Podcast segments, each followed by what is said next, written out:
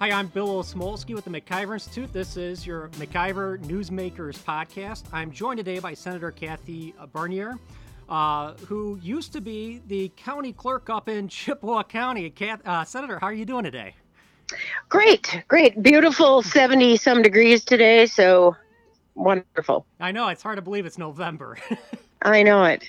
Well, so I wanted to talk to you today because um, you used to be a county clerk, and there is a ton of questions out there right now about ballots, and there's some pretty fantastic theories out there about um, watermarks and secret spy ink, and I just kind of wanted to go through the basics with you. And um, to start off, um, where do election ballots come from? Is the big question to start with. Okay, so the county clerks are responsible for producing all of the ballots. Um, they are sworn, uh, they've taken the oath of office like the rest of us have in the legislature. And so they take their job very seriously. They could be prosecuted for doing any nefarious activity. Um, they first um, determine who's going to be on the ballot and all of that certification process. And then they have um, vendors they work with um, to program um, their equipment and to make sure that the ballots have the appropriate timing marks and following the vendors' um, um, orders and and directions. So they they've worked with the same vendors for years and years and years. Sometimes a local uh, printer and um, and most often somebody from the state of Wisconsin who has pro- produced ballots for them for many years. Um, so there's a test process then when once the ballots bec- um, come in. Um, every municipal clerk needs to test their ballots, um, put them in upside down, right side up, and back and forth, and various combinations to make sure that each vote that is uh, marked um, actually shows up on the tape and then they have required to have a public test. So they post that as a notice. Anyone can come and observe, and then they do the same routine again um, to make sure that each and every ballot um, counts the um, the votes as they were cast on that ballot. So there's two test checks prior to um, the election. And then, of course, the machine is zeroed out and they're ready for um, election day. Um, it sounds like a simple question, but why can't the federal government just print out all the ballots in the country? Well, that isn't even rational or reasonable.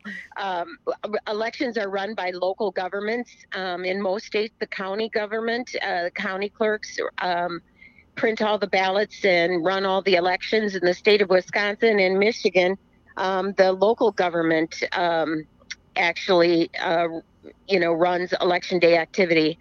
And so we need to make sure that everything in our state is run in a certain manner um, according to law. And I would not trust that the federal government take that over at all, ever. So, um, yeah. So, and also, I mean, obviously, you've got so many local races. I mean, it'd be a bureaucratic nightmare, I think, to try to sort that all yeah, out. Yeah. I mean, they can't keep things straight as it is. So that would not be, that wouldn't even be a reasonable request. Now, where do you, um, is every state different, the ballots? No, for the most part, you know, I sit on the board of um, advisors to the United States Election Assistance Commission um, when it comes to federal elections, there's um, ad- advisory um, recommendations to all of the municipal clerks, including the um, election equipment. So there are some standards out there that do come down from um, the federal government, especially when it comes to electronic voting equipment. The vendors have to make sure that their um, processes and procedures and their equipment meet a certain standard. And so for the most part, much of that is the same because they have um, the same vendors in, in most of the states. Uh, so that's fairly consistent, I think. Okay. Now, does the federal government provide the paper for these ballots, or do the commercial printers just use regular card stock? Yeah, they're um, there are different equipment that require different types of paper. Um, back when I ran elections, it was more of a cardstock. Now it's um, a little heavier paper um, that is used in some of the equipment. But the vendors also dictate what kind of paper um, can be used in their equipment, and you shall not vary from that. Okay. So it's the standard of the paper, but it's not like some central location is issuing out ballot paper to every county in this country. No. Um, no. So the file, the, the computer files used for these ballots, um, you know, it's, you know, talking about, could you talk a little bit about like those, um, you mentioned like tick marks or something like that. There's been a little bit of talk about that as well. Yeah. Um, the the timing marks is what they're called is what um, the optical scan um, can read and understand um, through the programming process. So those timing marks um, have to be precisely right. As a matter of fact, um, even when you mark the ballot, if you stray from the spot you're supposed to mark, the ballot will be rejected. So if the timing marks are not set precisely right, which I believe um, when you do your test, well, I not only believe, I know mm-hmm. when you do your test, um, which one polling um, location did their test, um, I want to say Outagamie County, found out that there was just a little stray mark um, in the timing marks, and those ballots were rejected by the machine, and they found that out during the test. Um, and so um, it will, the machine will reject that ballot if it is, if everything on it is not precisely right. And so you will know um, if something um, went awry, um, if there's a stray mark um, to mess things up, um, in which case there's always the manual count. And those are timing marks. Those aren't like special barcodes or things like that, are they? No, no. Okay. N- nothing, nothing else would read it other than that machine that was programmed specifically for those ballots. So, is there any secret way that the average voter might know of that ballots are all serial serialized or something like that? No, your vote is anonymous. They don't know who it belongs to. Um, that, like I said, um, if somebody did something at the printer, something happened where um, they were trying to get a vote. Um, if you mark a, um, you know, a Trump mark and it goes to Biden during that pre-test and the public test, it would be it would be glaringly obvious. Now, one of the issues that comes up with recounts and verifying ballots is um, whether it's a legal vote or an illegal vote, uh, the ballots are all the same. Uh, unless there's some, spe- and you know, there's a theory out there, or t- you know, rumors out there on social media that are building a lot of steam that uh, real ballots have some kind of secret marking on them that will allow the government to distinguish what was a counterfeit ballot and what's a real ballot. Uh, what are your thoughts on that?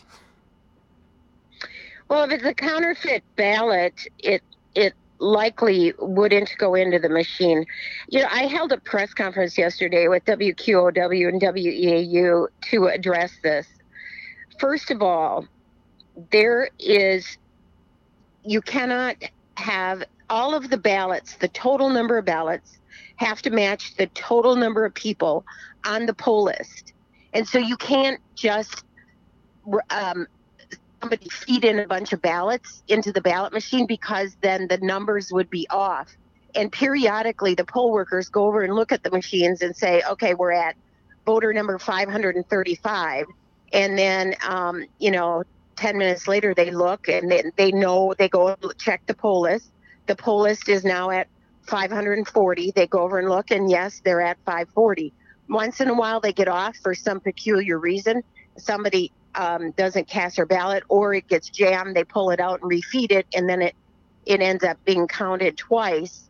Um, they try to rectify that right away and note it on the inspector's statement. So those those errors um, when you have um, an election, there are a few errors here and there that occur.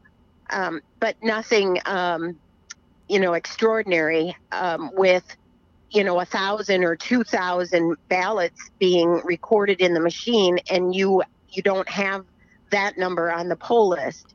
So I, that is what I talked about yesterday. I said you cannot just when they say there was a ballot dump and a bunch of ballots were brought in, um, you know, and nobody know where they came from. Well, there is a request for absentee on file, a registration form, and those individuals have to be recorded on the registration list. That that those envelopes have to match the people on the list. So the only way you end up with a hundred thousand uh, illegal votes is if there are a hundred thousand people on the poll on the poll in the poll book that should not be in there.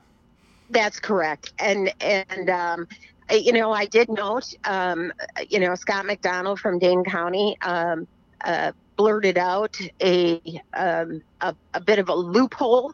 Um, so to speak, which really bothers me because those uh, with infirmities or um, elderly that that are shut-ins had an opportunity to. They are already registered voters. They could request an absentee ballot without showing their ID.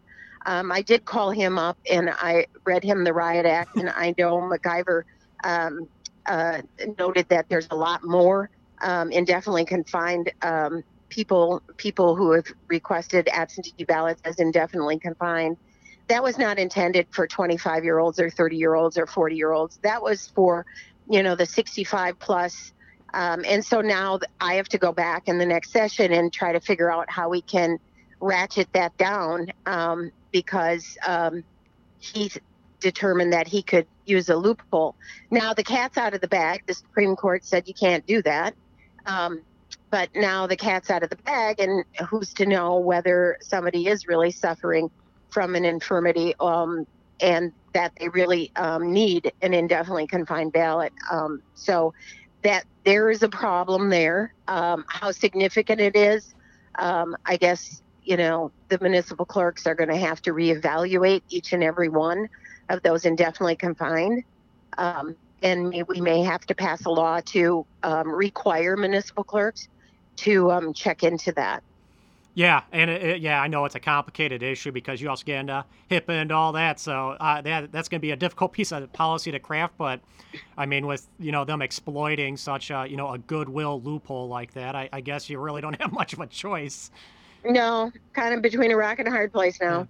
Yeah. Um, so one more question about the ballots themselves. You know, is there any like control over how like any control to prevent clerks from printing off tons more ballots than they potentially need? No. So, as county clerks always go back to the previous elections, so they probably went back to 2016 and printed as many ballots or, um, or slightly more because they expected a huge turnout. It's kind of a guess. Um, they may have more than they need, but they have to account for them. So, if they issued um, 5,000 ballots and they and they ordered 6,000, then they'll have a thousand ballots left over, and they have to know that they they have to prove that. And this is pretty much the, the same basic procedure in every state, then. As far as you know, I, I, you know, that question has never come up. Um, in you know, we primarily in the board of advisors, we primarily talk have been primarily talking about election electronic voting equipment um, but, uh, you know, in listening to county clerks throughout the nation, um, you know, they have similar procedures. Um, the one thing that bothered me, um, and it bothered uh, states that took five to 10 years to incorporate all mail ballots, um, that some states decided they were going to do that um, on a whim and I say on a whim because it takes a long time to inform the electorate of the process. You have to make sure your voter rolls are precisely right, and there's a you know a huge process to make sure that occurs. And clearly, in New York and uh, I think it was New Jersey, who had rejected uh, thousands of ballots, um, just imagine how many weren't rejected that probably should have been, or the ones that were rejected that shouldn't have been. Um, that is not something you can do on a whim, and that bothers me. Uh, it happened to states that, other than Nevada, most likely would have went um, Democrat anyway. However, um, you know, Trump wouldn't have gotten those um, those votes, but down ballot it harmed the down ballot candidates, in my opinion. Yeah. So, I mean, speaking of poll books and all that, I mean, we've identified a lot of voters on these poll books that shouldn't be there. You know, for example, I mean, um, uh, Marquette University, for example, you've got a, a dormitory that was torn down a couple years ago, and all those kids that had registered to vote at that address are still active voters in the in the poll books. And uh, obviously, the local officials have very little interest in removing them from the poll books. How is there any talk in the Senate or in the legislature about you know addressing this issue at some point in the future? We've talked about it numerous times. Those voter rolls, and this is why we're members of the Election Registration Information Center um, out of Pew. They determined um, years ago that there are um, duplicative um, uh, voters on the rolls throughout the nation, um, two, three, four times um, registered in various states. So they recognize the importance to bring integrity to the election that the voter rolls be maintained and people who move or pass away are removed from those um, those rolls. And I, I can't emphasize the importance of that. And and here's why I don't understand there's such pushback um, by Democrats on this. I don't get it. Um, I told NPR when they interviewed me, and I don't didn't even see. I said, you know, ask yourself why. Why why is that a big deal? We have same day voter registration. So why is that a big deal? Why is it okay to have um, inactive or deceased voters on the rolls? Um, it just it doesn't bode well with um, a high integrity of the election. So so um, I've never gotten a Democrat to actually answer that question. They think we're going to disenfranchise people. Well, 99% of the people who go into the polls, and if they're supposed to be on there, um, uh, they have the information with them. Um, in states where they have to pre-register, you know, a month in advance, then we have, yes, we also have um, the provisional ballot process. That we learned that in um, Florida, where you had to be pre-registered and people were who were supposed to be on the rolls weren't on there well they could do a provisional ballot and we have that now. So there's no excuse in the united states of america not to clean up your rolls and make them as accurate as possible. And clearly we have shown because of a pandemic that the all mail um, all mail balloting um, is an option. But if you don't purge people from the rolls and it's not a routine cleanup then that even makes it worse. So, you know, a lot of talk right now about core challenges and recounts and all that. Um, uh, you know, speculate as much as you want, but I mean, what should people um, expect over the next few weeks throughout this process? Well, you know, the chances of overturning 20,000 votes are slim to none. Um, the there will be, we've had two statewide recounts. Uh, Jill Stein 2016, and we had um, the David Prosser recount. Um, things move slightly here and there, but for the most part, you're not going to overturn 20,000 ballots unless there is rampant voter fraud somewhere, and I I don't see it. But um, let's just say the recount will be proof. There are people that will check the registration list. There are people that will check the affidavit envelope. There will there will be people to make sure that the total votes cast match the number of votes um, and uh, voters in the poll books. And if this was it ta- is what it takes to assure people um, that the vote was on the up and up, um, then um, so be it. And a few months down the road, all of the data is entered in, and we run our um, poll list through the ERIC system, and we find out, um, and we have, um, that there are 40, 45 people who voted in Illinois and Wisconsin. Um, they will be prosecuted. Uh, you know, it's time to really district attorneys, and I talked to Meagan Wolfe yesterday about this. District attorneys, for some reason, are not interested in prosecuting voter fraud. This is not a good thing. It's not that we want to, you know, put people in prison for 30 years for voter fraud, but there has to be an example set by our district attorneys and our judges to deter such activity whether it's impactful or not, a deterrent would be helpful because once we hear there's 45 people that voted in, and I'm just picking that number out randomly. It's pretty close. in, yeah, in Wisconsin and in um, Illinois, then it should hit front page news that they got a week in prison and five thousand dollar fine or week in jail. Yeah.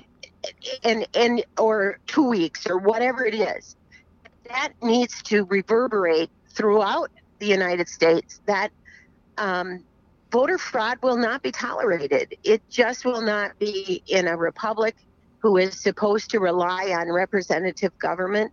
We cannot uh, we cannot accept district attorneys, law enforcement should not. Some people cheat. Oh well. Yeah. it's it's not right. Yeah, I, I checked CCAP regularly to see if any, you know, because yeah, we've identified, um, you know, I should say, state officials have identified uh, like between 60 and 70 uh, people that they suspect of voting illegally this year, and uh, there have been zero cases opened in CCAP around the state for voter fraud. So, um, district attorneys are not motivated to prosecute voter fraud. I I can't understand it. I don't understand it. It's it's our um, it's so important to our republic that they do. Um, if anything, at least one to make an example um, that you know you do it, you do this, and this is what you could face. Um, and and I don't know why. I just don't understand it. So I guess one last question, just uh, on the recount. Uh, I guess for me, um, so all these voters that I've identified, these these people on the voter rolls listed as active voters, who say live at building addresses that no longer exist, or 20 people that are all listed in the same two bed two bed uh, UW uh, dorm room. Will will that be identified and will that come out during the recount process, or is it kind of hit or miss? Um, that may be hit or miss. Okay. Um, you know. Yeah. Um, but if they vote, uh, so we had a UW Eau Claire student who voted at UW Eau Claire and also voted absentee in Appleton. He got caught. That that was um, I don't even know if it was before our statewide voter registration system, but uh, you know there was um, I had two matches when I was county clerk. Uh, one very elderly woman who lived in a nursing home in Whitehall voted there, and then her daughter uh, came and got her, registered her in the town of Wheaton, and had her vote again. I think it was deliberate, in my opinion. The um, district attorney sent a law enforcement investigator out there to talk to her, and she claimed that she didn't know her mother already voted in Whitehall. But and and then um, um, a two people in the exact same name um, came up, and it turned out that one was a father and one was a son. So there was nothing to that. So those those will be caught um, by our statewide voter registration system, and the ERIC system is pretty sophisticated. They will find them as well. But like I said, um, if you know 45 or 50 or 60 votes, voter fraud votes, are probably not going to change the, the result of the election. But likewise, it should still not be tolerated and they should be prosecuted with the full um, extent of the law, period. Sounds great. Well, Senator, I, I, um, thank you so much for being so generous with your time this Saturday morning. Okay, my pleasure. Uh, again, uh, this is the MacIver Newsmakers podcast. I'm Bill Osmulski, and we were joined today by Senator Kathy Bernier, who spent many years as the Chippewa County clerk uh, in charge of elections there. So thank you again, Senator, and I hope you have a great weekend. You as well.